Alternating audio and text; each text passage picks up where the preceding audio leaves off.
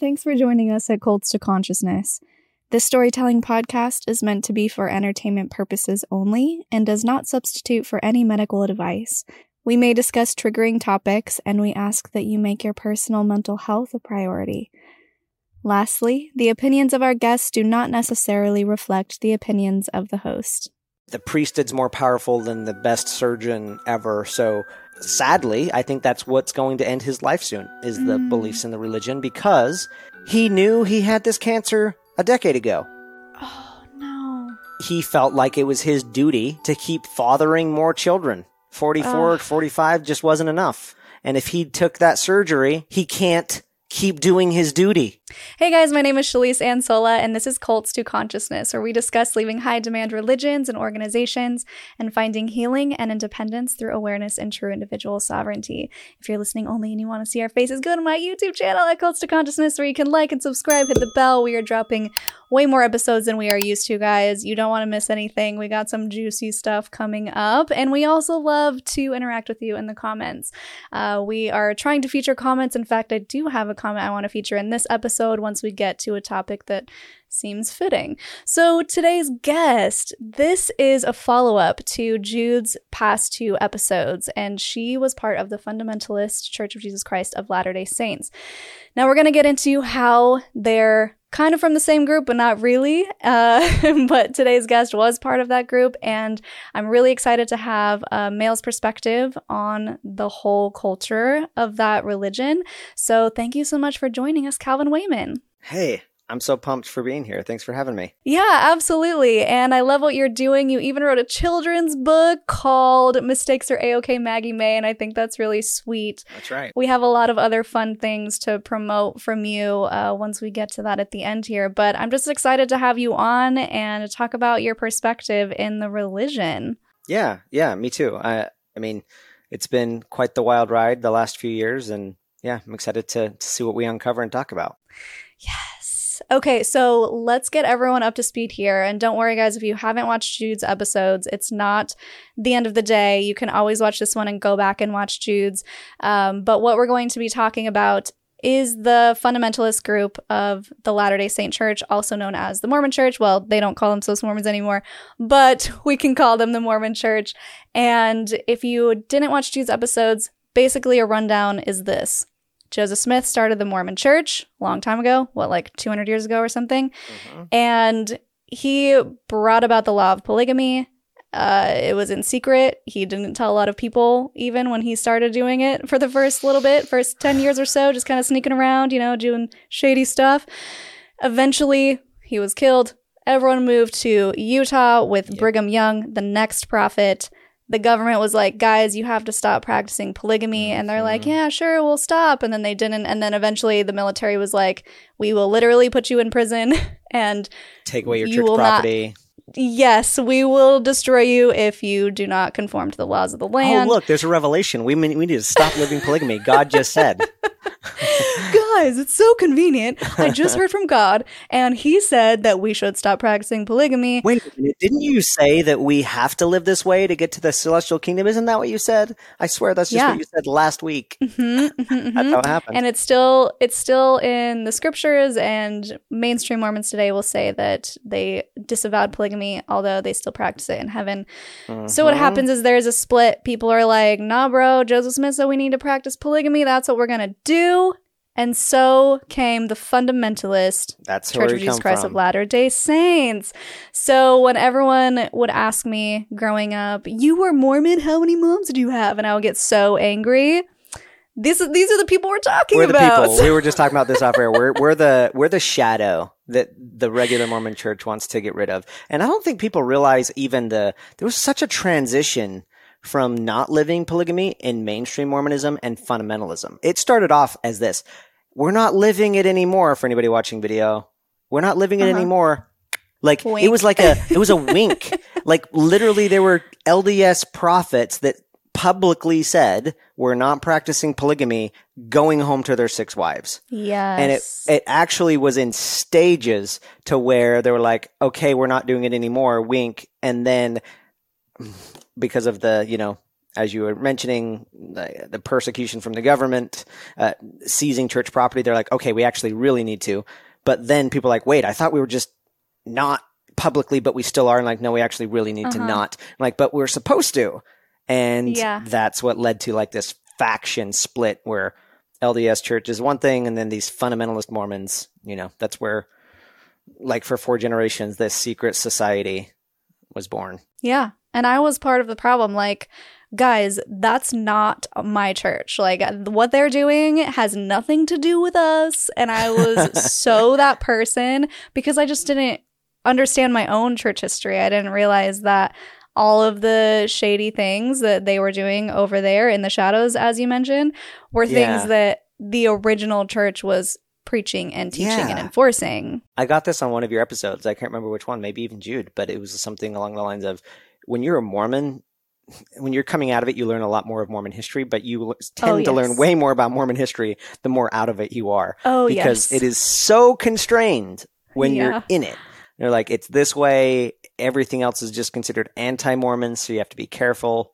Only listen to certain approved history to Mhm. protect your testimony, which is creating this nice, beautiful cave structure, as I like to call it. So, Yeah. So let's talk about it. Let's talk about the dark, shady corners of fundamentalism. And you had a very Yeah. important distinction, which I thought people would also like to know about between fundamentalists, Latter day Saint, and where you were from, specifically speaking. yeah, because the most infamous part of FLDS culture is Warren Jeffs. What a lot of people don't realize is so where fundamentalism started, we just talked about that where the, the fork really happens, and that's in Mhm. early Mormon history where the LDS church decides to stop living polygamy. There are these people within the Mormon church that say we're going to keep living it, and they continued to live it. They didn't just go start their own church right away. They kept Mhm. living it within the church until uh, the high ranking officials of the church fe- felt compelled that they needed to kick these members out and excommunicate them because it was causing negative press, negative, creating problems for the actual uh, uh, official church. And they were afraid of, like, again, more things getting uh, taken away. So they had to do something and they had to, like, save face to the government and be like, no, not only are we not living polygamy anymore, not only is there nobody in our leadership position that are no longer living polygamy, we're actually actively excommunicating members that say they're polygamous. When Right. that happened, that's where FLDS is born. But what many people may not know, there have been many splits within that Mhm. since then. There's a lot of different fundamentalist groups in within Mormonism.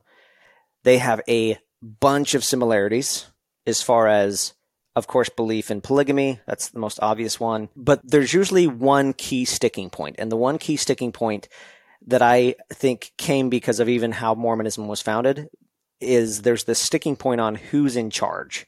Mm-hmm. Who's the real one? Who has the real like it it still pervades LDS culture today like we're the one true church. Like we're the restored gospel. There's nothing else. That is super deep in fundamentalist culture. So because of that, there's been a lot of, you know, pissing contests or whatever you want to call it as far as like we're the true one and here's why we're the true one. Yeah. So where I come from is thankfully not under Warren's rule. My church and Warren's church was the same church. Like one generation before me, uh, there was a church headquartered in Colorado City. Uh, it was at the time headqu- uh, the, the main prophet was Leroy Johnson.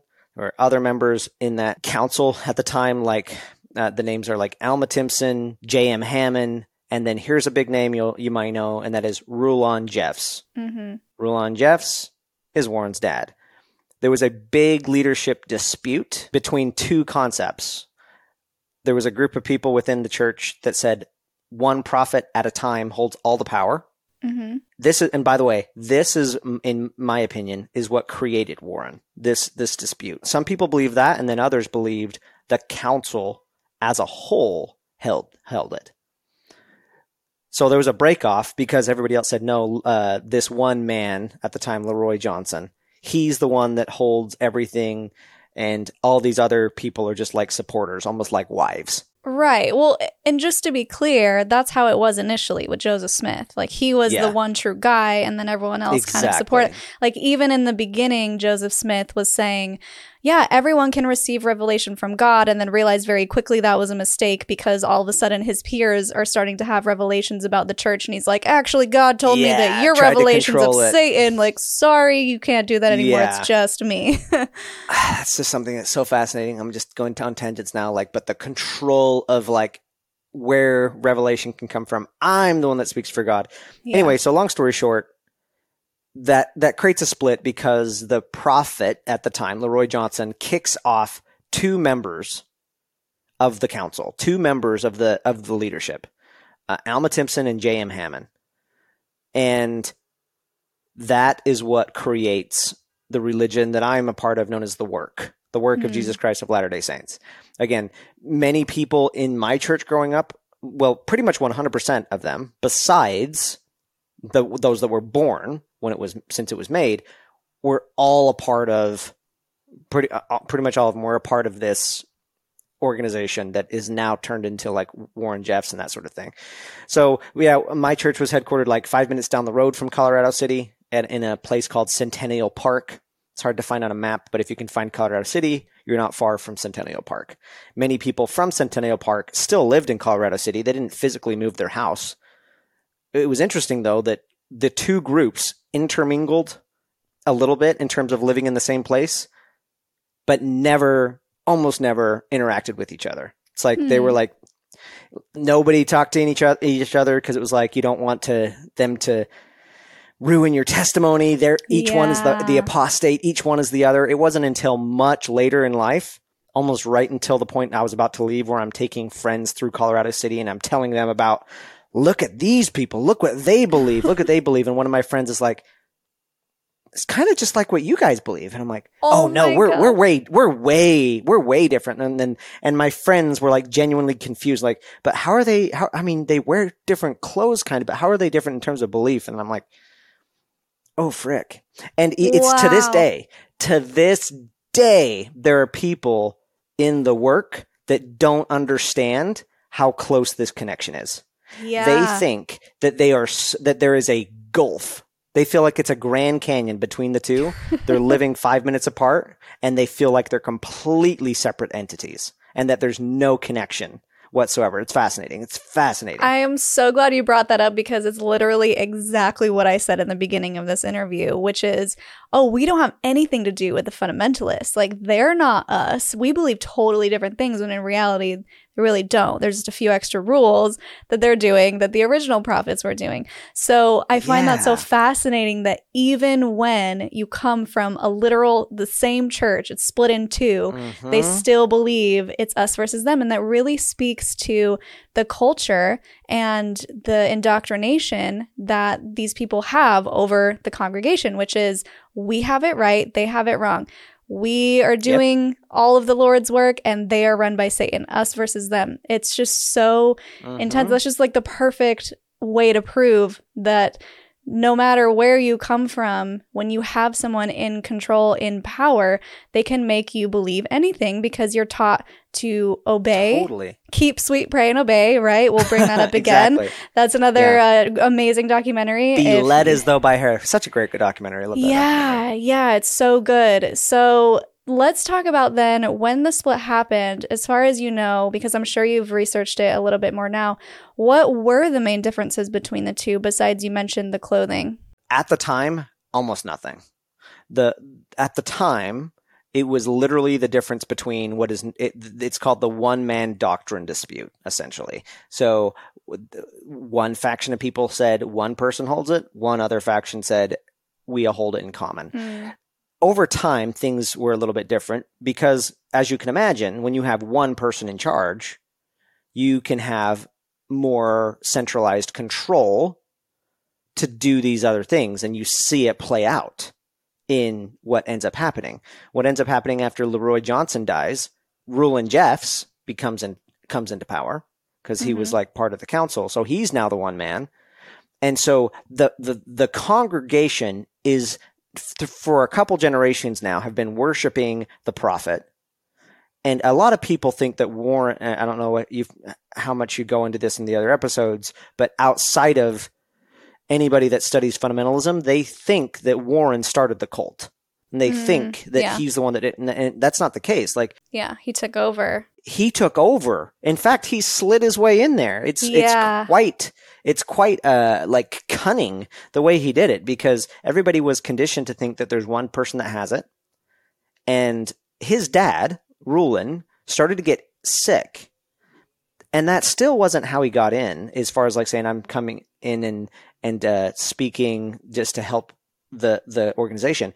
He acted for his dad. hmm So uh, he when when Warren came in, he said, "My dad's not ill enough, but the words out of my mouth as though my father is speaking them." And then Rulon, uh, they had this whole weird thing at the time too that Rulon wasn't ever going to die, or he was going to live until he was three hundred. Right. Oh, jeez.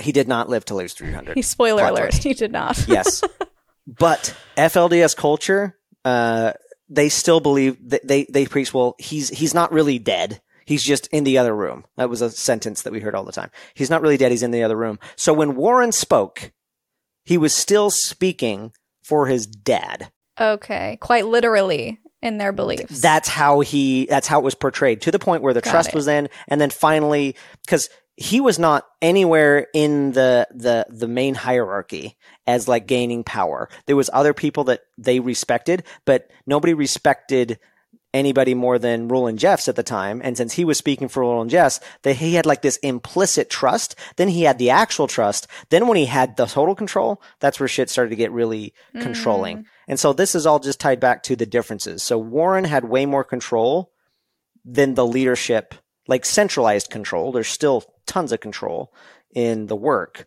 but because Warren had more hold of control, that's where you hear all the stories that I'm sure Jude talked about, or you know, getting people to dress even more, you know, modestly and yeah. conservatively, and being able to take families away from families, and you know, uh, reassign people and that Yeah. sort of thing.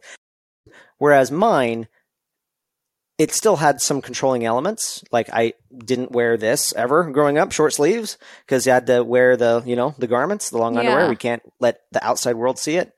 Um, but it just wasn't as extreme as Warren Jeff's church, and that's what I think is a, is an important point to make. Is Mormon church, cults, other things, all these things are like on a a sliding scale, a, a, Yeah. a spectrum of cultiness, you know? And sometimes they don't start completely culty, but the longer they go, the cultier they get. And I would Mhm. argue that's exactly what we see play out with Warren is it got cultier and cultier and cultier. Yeah. And I mean, that could be a warning sign because you can be a part of something that feels okay today, but hopefully it's that way in 10 years because it can slide. That's so interesting that you brought that up because I just recorded with Daniella Mestyanek Young, who was in The Children of God, and she's writing a second book right now. Where, and in fact, um, you guys have similar missions. Her her book is called Uncultured, and I know that your podcast Oh, nice. is along those lines. But she's coming out with another book now because she's been studying cults, and she talks about how yeah, there are different traits that you can say if you have all of these traits, you may be in a cult, but most of it has to do with the journey and how how Yes. it gets cultier as it goes on. So it's just interesting that you brought that up because literally after your video is going to be her video. Oh, nice. Um, so stay tuned, guys. Uh, but anyway, let's dive into what it was like for you then the specific rules, the day to day life, what it was like growing up in that way, and what made it a little bit culty. Somewhere along the line, especially for a guy, you lose yourself pretty fast, especially right around after eight. Because, I mean, when you're young, honestly, childhood's pretty awesome. I mean, it's going to be easy to talk about the stuff from like there's the there's the shit that happens that's like horrible and then there's other stuff in cults that is horrible. But how do these things proliferate? There's the good elements too Of course, yeah. there's the elements that people love. There's the family aspect. Um, I loved growing up with so many siblings. How many siblings did you have? I had 44 siblings. Blows my 44 mind. siblings. 44 siblings i think that's why i like new york city. You know i'm just looking out my apartment window right now and seeing all these people on the basketball court playing it reminds me of you know growing up on a farm and like going leaving my bedroom or looking out my bedroom window and seeing siblings playing basketball others playing a game like i can go get some food at the at the dinner table. Like it it has those elements to it.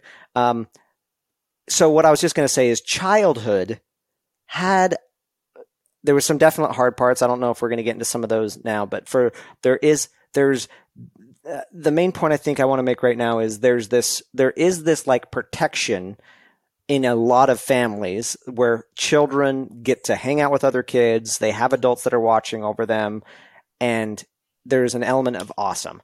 But mm. then somewhere along the line from 8 into teenage years, this at least certainly for me, there's really no place for that individual child stuff anymore. Mm. From that point forward, you really just need to get get to get with the program. Start conforming. Like before 8 there was like all of this like freedom. Like I was into computers. I was like we had our, we got our first computer that like was supposed to help us with homework and school because we were homeschooled and stuff like that and I became obsessed with it. But around 8 then it's like okay, now you're in the army of Jesus, and now you have to start doing the right things to advance. Mm. As a guy, your advancement in my church all hap- comes from the priesthood council as the church leadership, which is also connected to your dad. So my entire life suddenly became obsessive around making sure that I was doing the right thing for my dad and my grandfather, who was one of the church leaders. Mm-hmm. Um, so tippy toeing around everything that I did, you know, making sure that I was the the first major advancement after baptism was getting the priesthood, right? So the only way to get that was to make sure I'm pleasing my dad so that I'm recommended for that. And oh, can I pop in real quick? Yeah. Um that's a difference that I didn't know about. So I know that in mainstream Mormonism, it's just like you get it when I think you turn 12. It's like, here's the power of God, 12 year old. Mm-hmm. So in your case, you had to be recommended to get it. Totally. And in fact, wow. a lot of times, you know how you get it at like 12, right? Yeah. You get it in, in LDS Church around 12. I didn't get my first priesthood until I was like 14. And that wasn't mm. uncommon that there was like a spacing because it's almost like your dad holding a little bit of power and like, I don't know if you're quite ready yet. Are you being good enough? Are you conforming enough? Are you being wow keep sweetie enough? Are you like are you con- are you being completely obedient? And really what that translates to are you you either being you're either being super obedient super conforming or you also get really good at lying and putting yeah. on a face which there's a there's a mix and i'm sure i was a mix of, of that but it really gets to this place where you start to lose your own autonomy you still have these the, like you're you're in you believe the whole story that you came to this world to get a body to choose good so that you can keep on advancing hopefully get mm-hmm. to heaven hopefully the best heaven and hopefully get to be a god someday mm-hmm. and so i wanted to keep growing and advancing so that meant doing the things to make my dad happy and my grandfather happy so that i could get the first priesthood the second priesthood you know get to the place where i had the melchizedek priesthood and during this time, like I'm a teenager. Like I like of course you you want to like date and see those things except you you can't because that mm. could mess up any of how that is viewed because in my church it's arranged marriages. There right. is no there is none of that. There is no dating. And so yeah, it it it really over over time starts to like take out the individual and it really creates this conforming machine if you're a guy. If you're wanting to advance. Yeah, and there's something that I wanted to clarify for listeners to viewers. Um, when it comes to the Mormon church, it's very clear cut. And I'm I'm seeing that it's the same with yours as well, but even more specific. So everything is handed to you this is your path. You get baptized when you're eight. You get the Mel- Melchizedek priesthood. If you're a boy, if you're a girl, you start learning how to become a wife and a mother. When you get, well, when you're 18, you go on a mission if you're a boy, Mhm. which I'm curious, was it the same for you? Did you guys serve missions as well? Yeah, except it was different. So in Okay. FLDS culture, there's no proselytizing. That's why many people haven't heard about it. Instead, it's like a community mission. Oh, got it. um, where it's basically just dedicating your life for a couple of years to the church, doing community service, that sort of thing. Oh, interesting. Okay, so basically, your whole life is set out for you. Once you get home, you get married, at least for mainstream Mormons. But it Mhm. sounds like in your case, you get married even younger, and you're told that the more children that you have, the more righteous that you are. And it's selfish Totally. if you don't have as many kids as physically possible. And so then it creates this whole thing for women that feel unworthy if they have fertility issues. Why doesn't god love me? What am i doing wrong? Yeah. i need to pray more. It's a it's a really vicious cycle there. So i think what happens is like you're mentioning when you have your whole life laid out for you and all you have to do is check the boxes it really takes away a lot of choice and a lot of agency. And one of my biggest pet peeves about the church is they're like oh, the reason uh, you guys have more freedom than anybody because we just put you on the path that gives you the most happiness, which means you don't have to worry about the sinful Yes. things. You don't have to worry about going down the wrong path, which means you have more agency. And it's like, no, that that's same actually that's actually not it. That's not the case at all. Same it's thing. so restrictive to where all of your choices are made for you and, and there's the whole story that before this life, there's this whole story like you Right. chose in to the come here, pre-existence. The pre-existence. You have the whole like from the moment you're born, it's all laid out, and you Yes. just do those things. You check the boxes. You're you're you're golden. Yeah. Yeah. And I also want to get your opinion on what it was like in your group around racism because speaking of pre-existence, Uh-huh. they say that if you have colored skin in this life, it's because you weren't valiant enough in the pre-existence. Yeah. Now, these Yeah. are rules that permeated the mainstream Mormon church all the way up until 78 when they finally allowed Mhm. black people to have the priesthood and go to the temple, which by the way are what you need to have to get to the highest level of heaven. There are levels. So the church is has a super racist past and totally. I'm wondering because you kept so many of the fundamentals. My church has a super racist present. Okay, that's what I'm that's what I wanted to get at is what did that look like in your group? What it looked like is just a bunch of white people.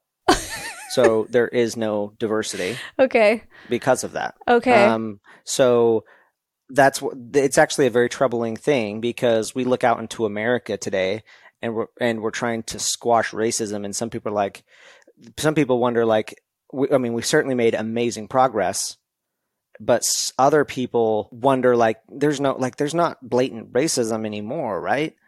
And there is. Like it's kind of Hmm. like it's it, it would probably be shocking to a lot of people but i mean i don't know if you have you gone to the story on a previous episode of as far as like where the belief system comes from and how it forms a little bit. Yeah. do you want me to do you want me to cover that or yeah, you can touch the on it real quick. Yeah. so there's this whole idea of the previous existence in in mormon history it's in lds history it's you can go look it up in like sermons by the early mormon prophets lds prophets and it still is what fundamentalism believes but here's the bullshit story and i have to say that because it's it's so bananas So good. um, in the pre-existence, there was this God goes to his two children, Lucifer and Jesus, and he's like, "Okay, we need to have a plan. All of y'all want a body." In Mormon culture, the the da- the the the God has a body. He was once a man. He kept choosing right. He followed the good path. He ticked all the boxes. He got his own Mhm. universe, and that's where we come from. We are like God. We want to have the body. He's like, okay, we need to come up with a plan. Jesus, what's your plan? Or actually, ask Lucifer first. What's your plan? Lucifer says, well, I think everybody should get a body. Everybody should do whatever the fuck they want. If they mess up, they still get to come back to heaven. And since everybody's saved, I want all the honor and the glory, and you need to like praise me. Uh huh. And God's like, okay, cool idea. What's your idea, Jesus? And Jesus like, I think everybody should get a body. I think everybody should have the right to choose right and wrong. Um, but if they sin, I will die for their sins so that they can still be saved. Eh, But God, you, I want to honor you for giving me the opportunity. God's like, I like that idea. I choose yours. And so Jesus, Jesus's idea is picked but there was like a bunch of us, and there was like a third of us, there are three thirds of different uh, factions in heaven. One third went with Jesus. That's all of us. Yeah. One third uh, went with Lucifer's idea, and Lucifer, because his idea was he it wasn't picked, he was pissed. So he created a commotion in heaven. The third of us that were on Jesus' side decided to have a war in heaven with Lucifer and his people. We were so valiant, we kicked all of Lucifer's people and the and the spirits out. That's what created the devil and his like demons and hell's minions. angels. Yep, the little minions. These were our brothers and sisters that like didn't that didn't choose Jesus' plan. We had to kick them out of heaven. But notice so far, I'm only talking about two thirds. Like Yeah. one one of us is valiant. Like what do we get? Well, we get a body first of all, and we also get white skin. That's that's amazing. But there was this one third of people that didn't do anything. They just couldn't make a decision. They just what's called they just sat on the Sat on the fence. fence. They sat on the fence and they couldn't decide. And who was that? Well, that was the black people. And so God, in his infinite mercy, said, you know what? I'm not going to cast you guys out into Lucifer's kingdom. I'll give you a body, but I'm going to curse you with, with dark skin. That's what I'm going to do. But you'll still have a body. You'll just always come second. You'll never hold any sort of like leadership position because you're meant to serve those that fought valiantly. That's the story.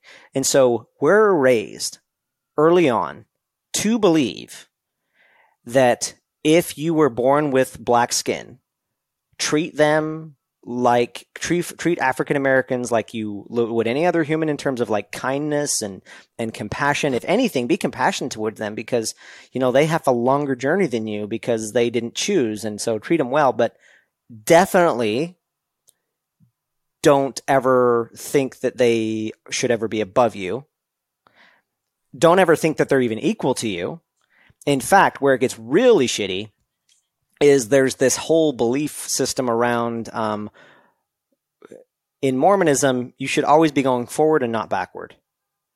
So you're judged based on what you're given.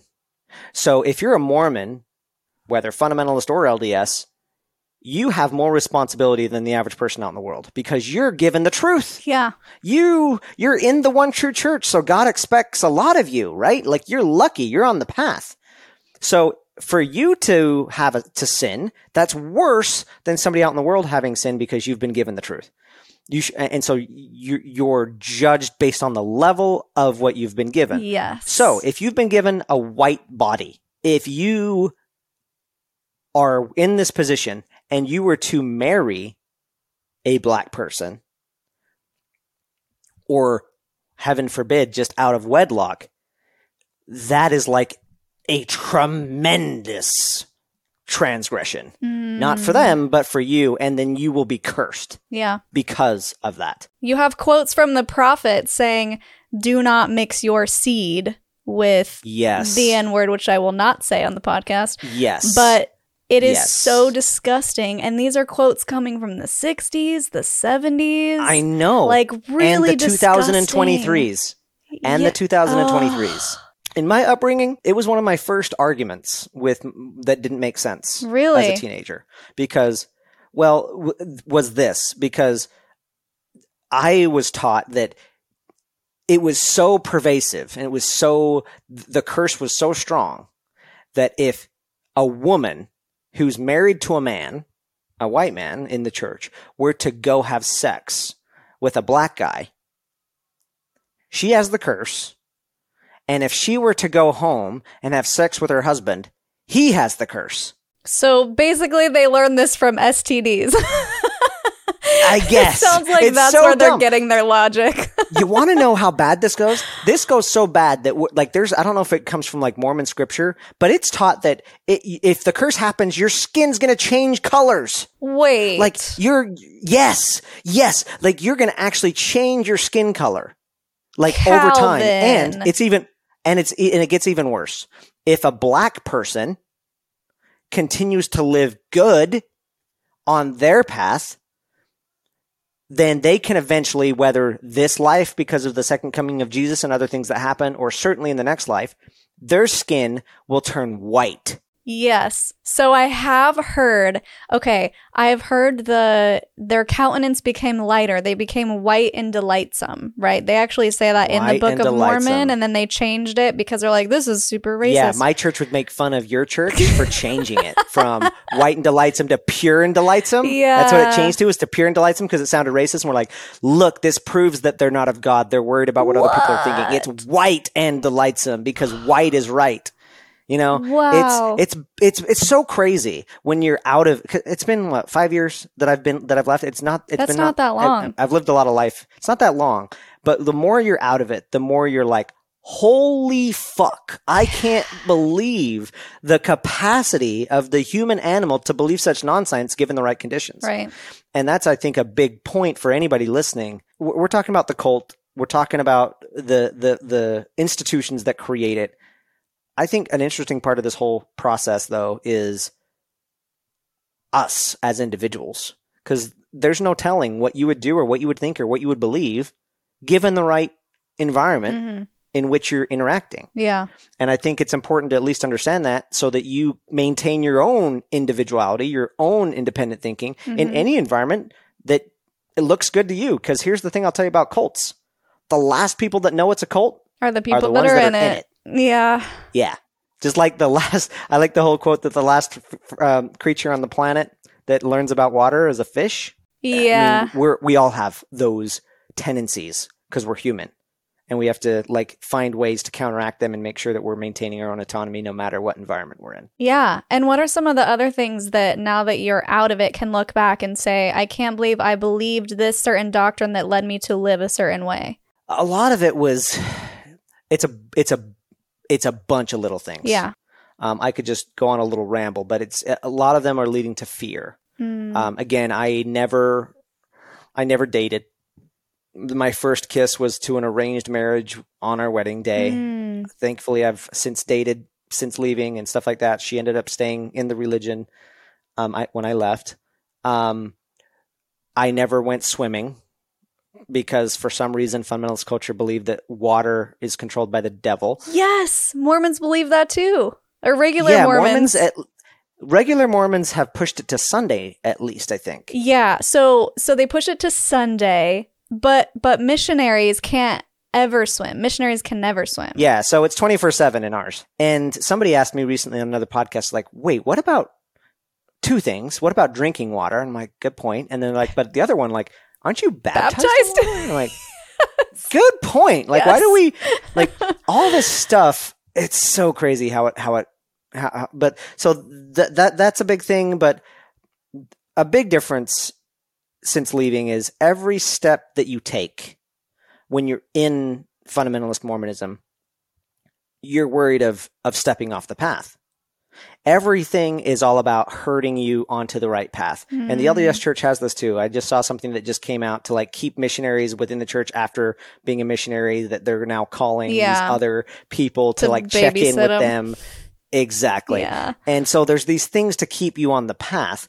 And there's all, many of them can be physical. They can be ritualistic, such as like go to church every week, things to keep you plugged in.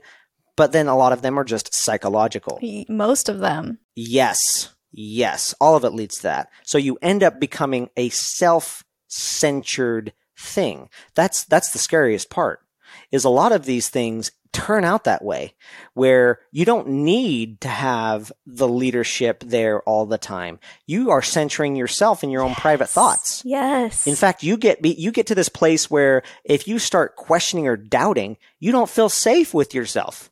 And I didn't feel safe in myself at certain points because I'm like I'm having questions in my head right now that could damn my soul. hmm Like I can't tell anybody because then they know that I'm doubting. Yeah. So there, there's these things like there's this whole concept. I think it comes early on in Mormonism, but it's certainly pervasive in fundamentalist Mormonism. Is this whole concept of being in the line of your duty, not getting on the devil's ground.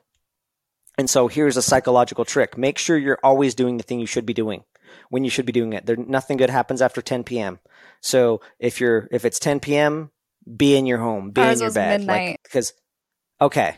So see, we're just a little bit more extreme. Yeah. See, just on the on the Just a little bit. and so so there were all these things like part of my story like how how i got out was i wanted to go to college i'm the only one in my family still to this day out of all of my siblings to go to college Hmm. but one of the things that my grandfather told me when i went and like had a meeting with him to see if i could go see if he'd let me go he was like you know stay on god's ground not the devil's ground so even though like the University of Utah is like devil's ground, but because we're sending you, you're going to be protected. Mm. But only go to classes and then come back to your dad's house.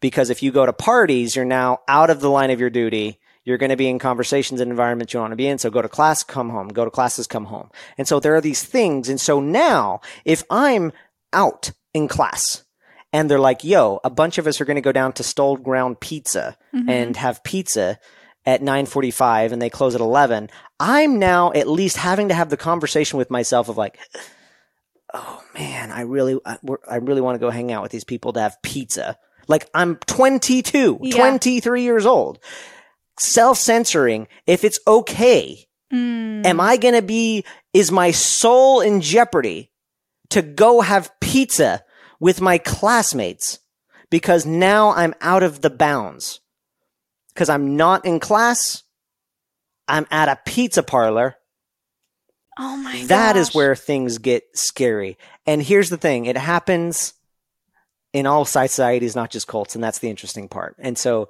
it, it's it's it's fascinating i'm fascinated by the whole thing I'm so glad that you brought that up because I was just having this conversation with Jonathan, my husband, not even a few days ago, where he was like, the thing, the cults that are the most successful are the ones that don't have to physically be there to control you. It's the ones that make Yeah. you do it yourself.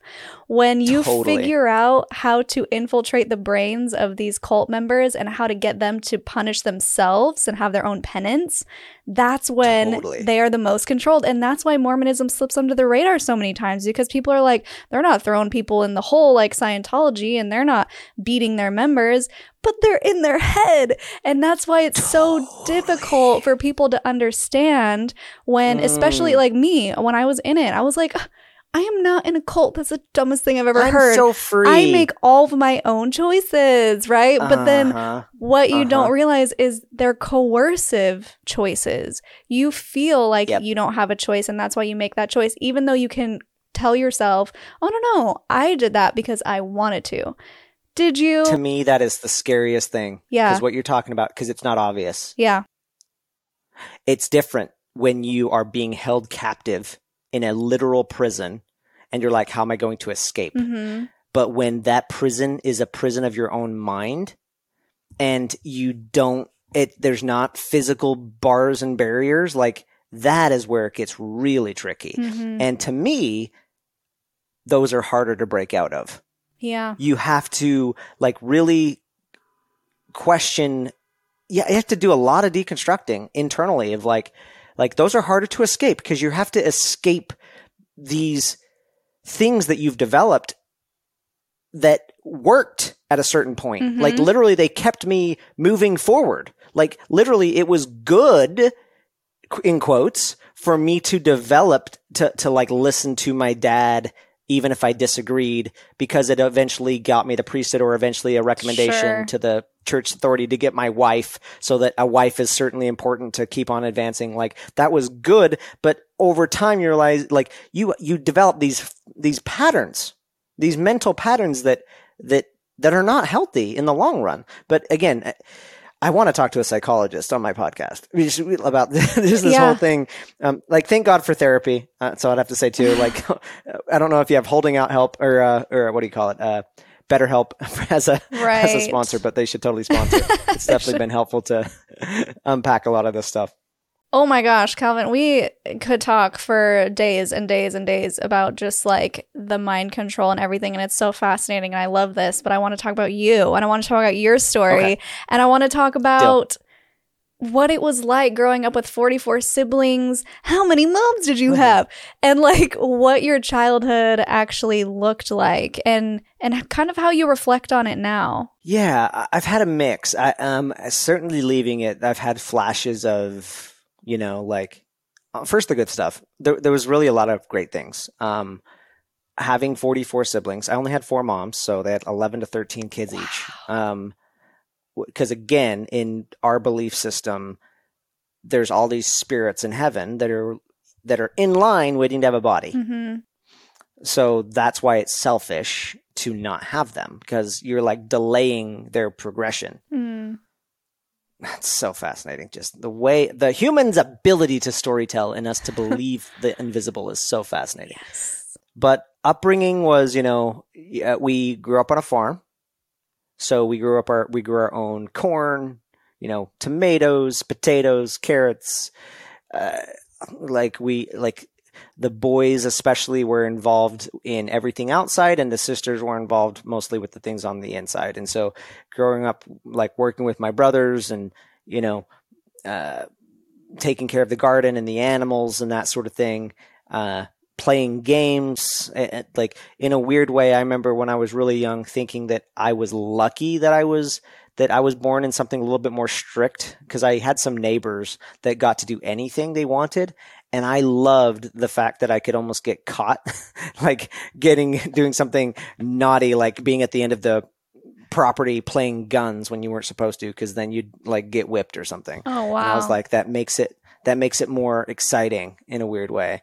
Um, I remember thinking, which is nonsense. Um, but the upbringing then gets to this place where the angry part kicks in, where I very much on the outside looking in realized that there were some things that were definitely stunted developmentally, and and Mm. I was like leaving. I, I was like pissed at God or the universe, whatever, like that I was born in a cult because I just like just normal things like having an adult figure that had enough time for you Mm. or getting to associate even though I had a lot of siblings, I like differences. Like I would have like it would have been so cool for me as a social person, like t- even to go to public school, something so simple. Like I didn't I didn't hang out with anybody that didn't have my la- pretty much my same last name. Oh wow. Yeah, because our family, my family, the Wayman family, did not live in the headquartered area near Colorado City or Yeah. Centennial Park. We lived up in Salt Lake, Oh. um, about four hours away. So we were like away from the main thing. And so we mostly stuck to ourselves. So Mm. everybody that I hung out with all the way through my childhood and teen and teenage years were, were either siblings or cousins. And so I I craved this variety of different thought. And I don't know how I got this of all of the different siblings, but I I just had this this intense curiosity and I like to hang out with other people and so I don't I didn't get that. And I think that was ultimately what led me to say, you know what, I want to do something different from anything that's been patterned up to me at this point, and that is I want to go to college. Yeah. I'm wondering about the way that you actually Uh, did you cohabitate with all of your siblings? Jude mentioned that she lived in a 17,000 square foot home for only 16 kids. And now I'm doing the math thinking, how big of a house did you need for that many people? Did you all live in the same house? Yeah, that was all one house. Wow. I don't know what the square footage is, but definitely not that big. Uh, okay. But like 12 bathrooms, 12 bedrooms, something like that. Whoa. But my entire life, yeah, most of my life, it was uh, like sleeping in bunk beds or, or at least the same room with multiple brothers. hmm Like one of the best joys that most people do not understand the joys of this unless you're a, a, a polig kid. And that is when you get your, your own bedroom for the first time. And I got my own bedroom when a brother got married and moved out when I was like 19. And I was, oh my gosh, my own space. Finally, Yeah. my own space. This is, this is so cool. Where were you in the lineup of kids and how did you feel toward your all of your siblings? Did you all get along? Was it I can just imagine the chaos, right? I mean, I grew up with two brothers Yeah. and even that is like he's hitting me. No, I'm not. Like I can just imagine. Yeah, it's interesting. Um, so I'm the 11th of the 45. So I'm one of the Oh, older kids. yeah. Technically. And because we were pretty much just working or working and living as a big family, some of the dynamics that you see out in the real world kind of played out there. So we would sometimes form cliques Mm. of like these kids, like, and enemies within, Oh, like, no. we're, like we're not talking to them today. They're be, like, tr- like that sibling's a tattletale. They're gonna, she's gonna go tell mama. Oh, so no. like, give that sibling the silent treatment. I mean, we fought certainly, um, my brothers and I. The one thing that this is one of the things that I that I am sad that I didn't have when I see other siblings. I see this like super cohesiveness, and I'm sure some other fundamentalist families still have that. I never had that. Mm. And I think a big reason for it, besides the fact that there's so many, is that we didn't have an actual outside force. Like if you go to school and with a sibling, there's like the other kids, and then you're like, you're going to look out for the sibling. Right. But we didn't really have that because you're looking out for this the sibling, but with another sibling. And so it like blurred that. It was it was like looking out with an. Didn't we didn't have real outsiders, uh, and so in because of that, I mean, the other thing too, as far as like how we viewed each other in my upbringing, favoritism of any kind or jealousy of any kind was incredibly taboo Mm. We were supposed to like each other equally. So my dad tried to very much uh, show no favoritism among his wives. Certainly tried to show no favoritism among his kids. Each of the moms were sometimes suspicious over whose kids were getting a little bit better treatment. And so there was all this like pressure within our family to make sure that nobody was being to favoritism. And, and we even had a pet word for it, which is going to be funny because we're talking about polygamy. The, the pet word we used in my upbringing, if you were being that way, to favoritism is monogamy. Like Really? you're, you're acting too monogamistic. oh my goodness. Yes. It's, it, it's, it's, it's gentilish. It's, it's, Gentile. it's a form of selfishness. And I remember the story, like, uh, it, it spilled over in some very unhealthy ways, and certainly with the sibling thing, with not developing deep connections. And so, like, it was supposed to be a good thing, I guess. But I remember my mom, my birth mom, once creating, letting, like, one summer we all got together as kids and, like, planted a certain part of the garden, and that was our garden. Like, mm. Our part of the garden. Like I, Calvin, got to say this four foot area. That's I'm in charge of this. I put a post down, had my name on it, Calvin section. Um, I'm gonna be in charge of watering it. My brother David, his is right over there. Like that's cool. My dad came home and he's like, "Get rid of all that shit. We're that's too monogamistic. Um, like we'll do it together. It's everybody's garden." But I remember as a young kid noticing the shift in myself. That's like, why am I not excited about it anymore? I was so excited to see them. And, and, and what's weird though is like, I could have helped my brother David's section and that would help. But now it's like, but whose is who? And like, I could do that. Am, am I helping myself or somebody else? Like, it, it really broke down the opportunity to create connection. And so because favoritism was so frowned upon and everybody was supposed to be cre- treated equally and because there were so many instead of having a bunch of deep connections there was a lot of equal shallow ones. Mm. and i think that's has lived on till this day. Like um a bunch of my siblings like i i'm, I'm on relatively good terms with all of them. Not uh, many of them have left at this point but they're on different levels of leaving um because you can leave the religion but still be in the bubble. I did that for a while, and that's different than if you actually leave the bubble. Right. And almost n- very few of my siblings have done that. Um, but I have a lot of siblings that it's they're kind of like, hey, we're on good terms, we're chill, even if we're in different belief systems at this point. And then I have like three that are like deep. Uh, but that was almost like since leaving is like, oh, it's okay. It's okay to say you're my favorite sister. That's so cool.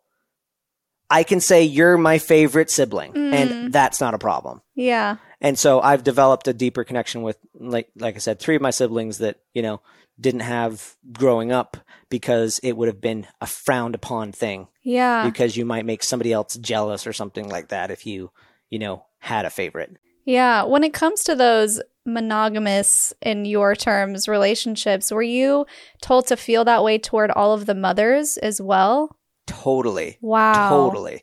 Yes. In fact, some families take it so extreme where they try to make it so that if there's like a, a lot of kids and like three or four moms or whatever, that the kids don't even know exactly which one born them. No way. And they view that as like, and they think that that's, that they think that's great.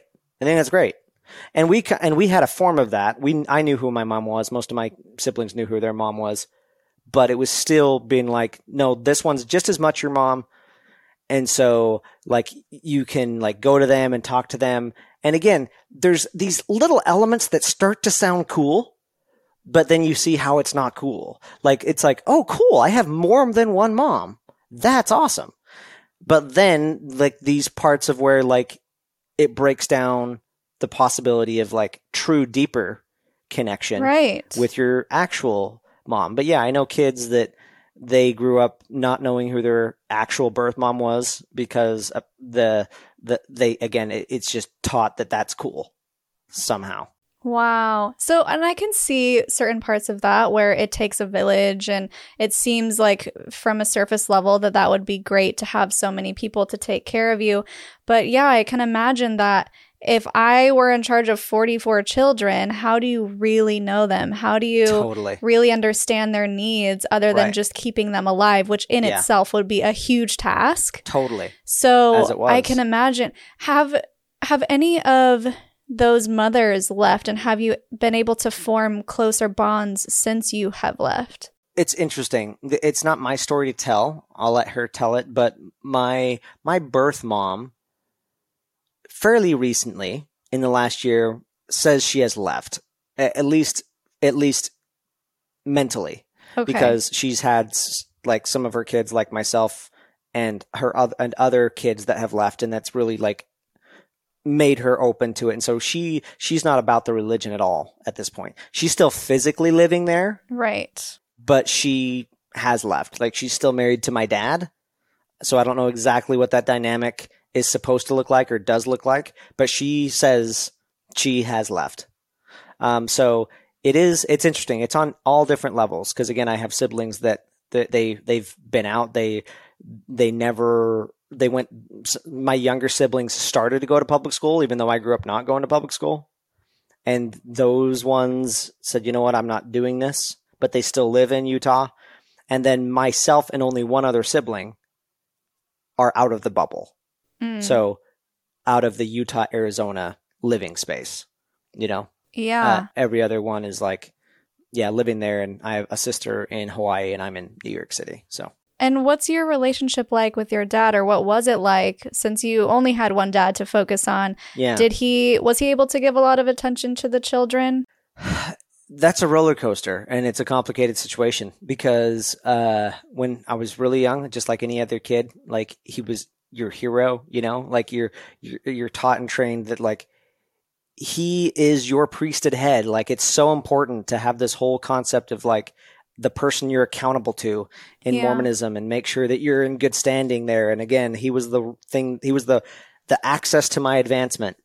When I left, he and I had a huge falling out. Um, I showed up to his house dressed like this in short sleeves. He did not like that. This was like a year out. And I basically stood up to him for the first time and said, Hey, if you need me to leave, I'll leave. But, you know, don't talk to me like this. yeah. And he, we had a big scuffle and he basically just said, pushed me out of his house and said, "D- leave and just never come back as Mm. time went on, I think he started to feel bad and he invited me back, but I wasn't like in the space. I was like, no, I'm not. I, I, I, I no thanks. yeah. It's going to take a lot more than that. And then, so I, I didn't want any much to do with him for a long time. And then that started to shift about a year ago, um, because we found out that he has cancer uh, Oh. stage four. And the silver lining in that is there's a lot of conversations that needed to happen from the past that we got to have yeah. that I don't think I didn't think we I would ever have them uh, frankly. I just don't think you would ever do that. And so last year, last summer, we reconnected. We got to have some conversations. I got to hear words out of his mouth I had never thought I would ever hear him, him say.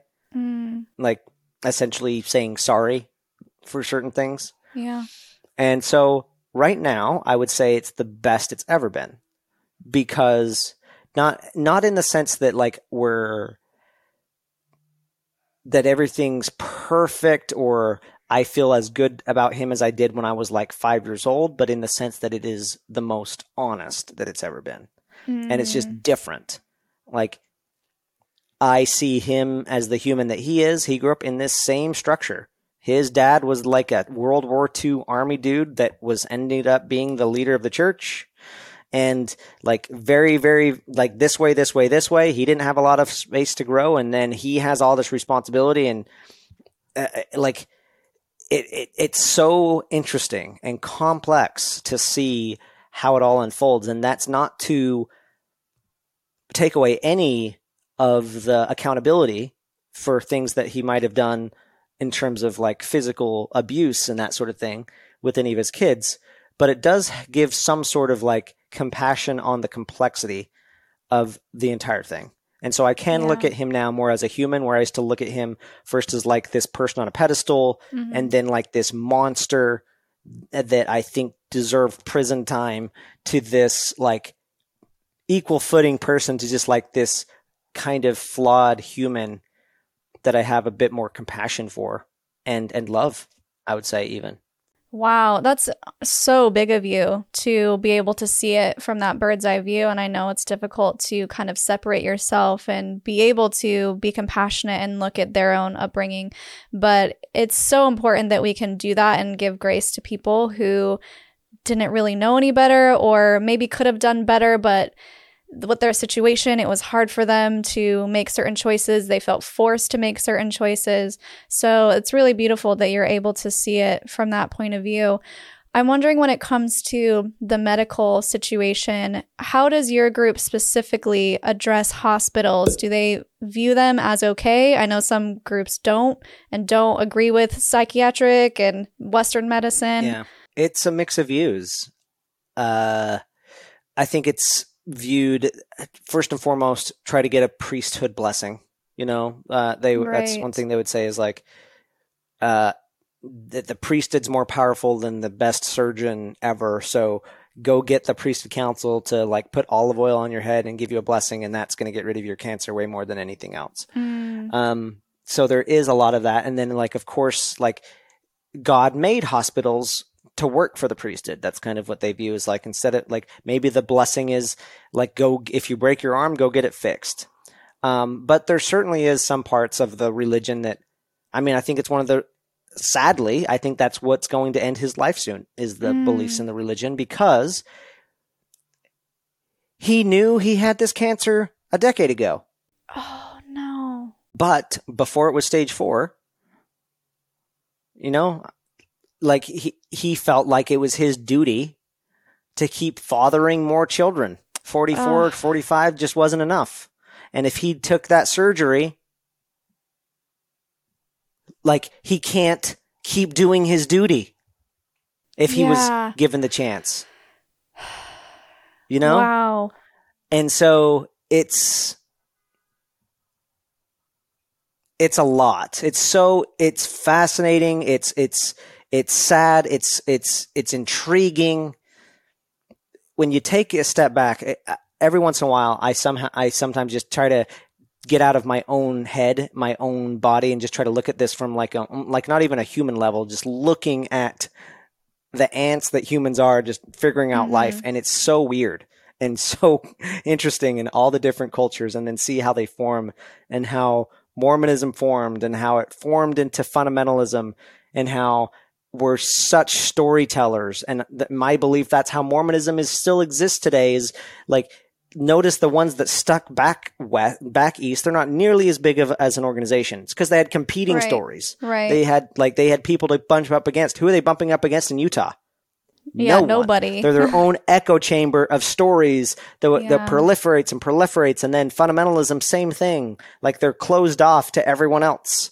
Like they don't I, they don't hang out with it's so interesting. We thought it was just black and white. Well, what about Cubans? Mm-hmm. you know, what about, what about anybody? What about everybody in the middle? You know, and, but because we only had th- that concept of like black and white, like there's, the stories were like so simplistic. And I think that's one of the things I love about New York City. You're just so bombarded with so many stories, so many cultures that you get, it, it can allow you to like realize that there's more to life than just your world. Mm-hmm. You know? Absolutely. There's so many little worlds. I'm noticing that you definitely have the skill of rising above it and thinking critically and looking down at certain things, which I think one is fueled by your incredible curiosity about the world and your intelligence.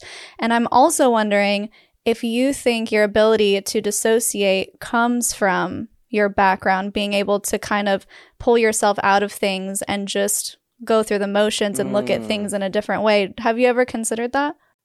I I see where you're going and I think I think there might be something to that. I think where it really comes from, my ability to zoom out, is it actually started with zooming in.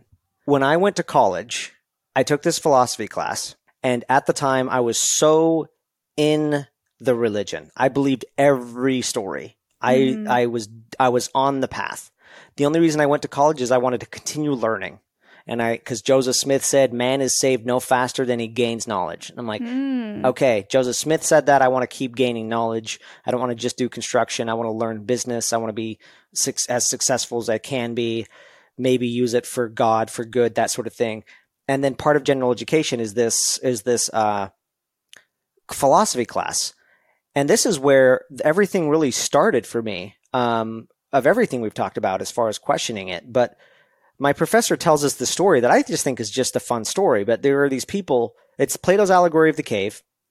There are these people chained inside of a cave.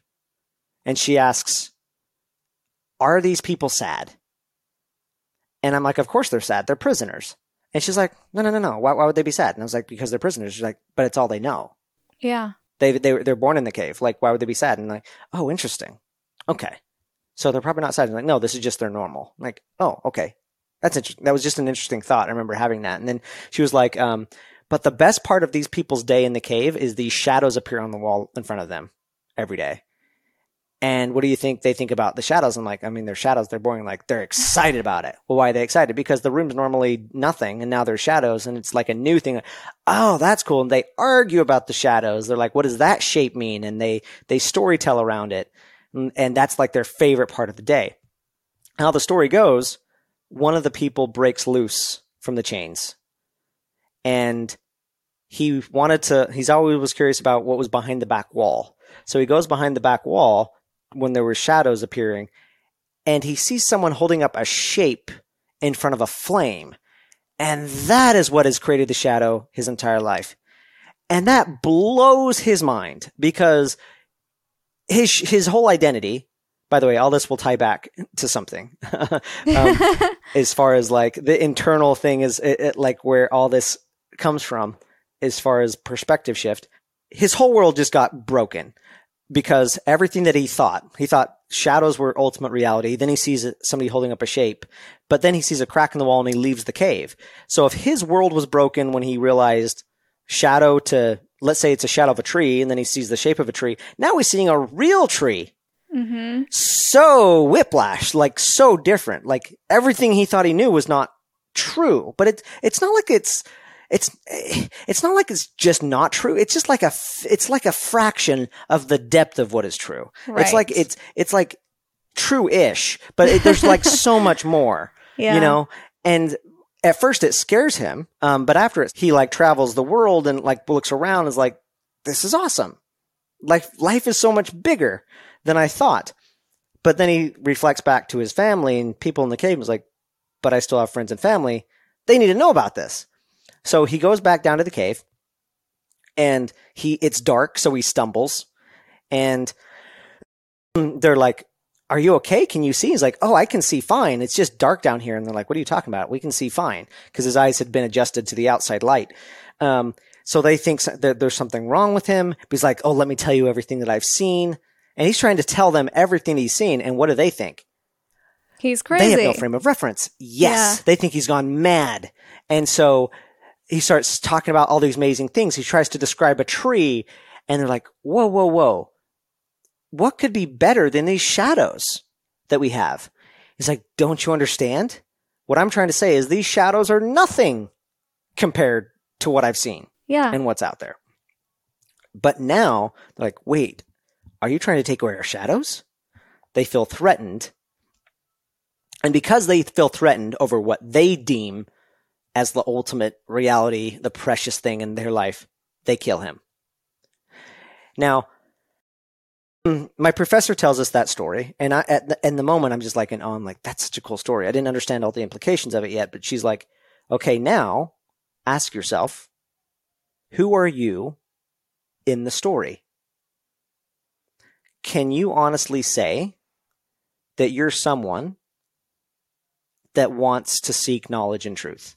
And again, I went to college for that, mm. so I'm like, yeah, I want that. And she's like, if you do want that, can you honestly say that you're someone that would leave the cave, the comfort of everything you've ever known, the comfort of the chains? Or how do you know? How do you know that you think you're learning truth and knowledge, but how do you know you're not just studying shadows on the wall? Ooh, mic drop. when she said that, I thought of all the things in that moment. Like I'm getting goosebumps right now reliving this. I get them every single time because I go back to that day in that class because it was like everything zoomed my whole life. I was like, what? Because I was like in that moment, there wasn't anything that was of, of, of, true significance that I had internally discovered or gone out of the cave. Everything was from my dad or my grandfather or from the books they told me to read or from church. And I realized it was all a projected, like almost like the shadows, like look at these. And in that moment, what that did, it didn't make me all of a sudden think that this was wrong, but uh, it was the first time I had the question of what if it could be wrong. Right. And that was just enough to create what I call the crack. And that crack led, and all this ties back to your question of where I get this overarching view. What that made me do is it made me study deeply. And it put me in an intense internal isolation mode because there was nobody else I could talk to after that moment about any of this. I was already going to college, not supposed to talk to anybody in the outside world. I couldn't tell my siblings that I was having these questions because that would they, first of all they would have no frame of reference to it anyway and then the thought of doubting this would just be too dangerous and so what that did is yes I studied the belief system I studied what I was I, I studied to hope that I would come back to it I, I I hoped that I would leave the cave and realize that it pointed back to my church but what I ultimately really did is like, why do I believe it in the first place? Mm-hmm. What's making me believe it? It's really easy for me to look at people on Warren Jeffs' group and be like, the only reason they believe that is because they're born into it. Wait a minute. if I was them, they think they believe in it because it's the truth. Yeah. They believe in it because Warren's the prophet. They look at me and think I believe in it because I've broken up or because I was born into mine. like, what makes us different? Mhm. Why do I believe this? If I was on neutral footing, would I choose either of them? And I and I started to play these mind games with myself and I started to really question my own psychology of what made somebody believe something and I realized that whoa, like if I'm there's there was some stat I found somewhere along the journey that's like whatever your religion um whatever your religion was at like 18 to 25 there was like a 75% chance that it was the religion you were born into Yeah. and I was like, oh my God. Like there's like, you have all these things that maybe they're meant to protect you, but they're cognitive biases that really make you believe something. And so I kept going internally and checking, like, is this actually something I came to?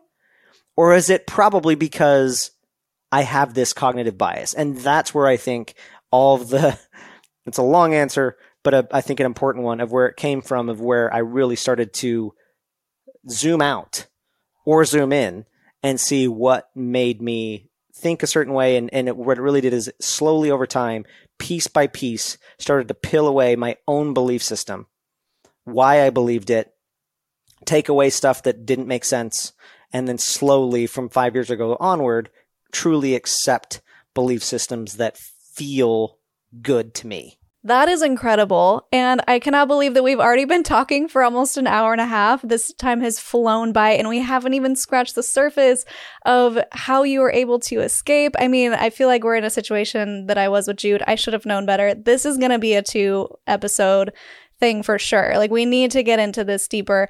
I still want to talk about your arranged marriage. I want to talk about yeah. what was it that made you finally decide to actually get up and leave the bubble, as you mentioned. And yeah. I know that you have a voice note that you recorded when you the decided moment. in that moment that you weren't going to be a part of the church anymore. And I want everyone to hear it. They're going to have yeah. to wait for the next episode for that. Uh, so definitely, guys, make sure to tune in. But to wrap this one up, do you have anything else that you want to add based on what we've discussed so far before we do our Linda Listen? I think from anybody that's on the outside looking in, I think it's really easy to focus on just the external part, and I think the internal part is just as important.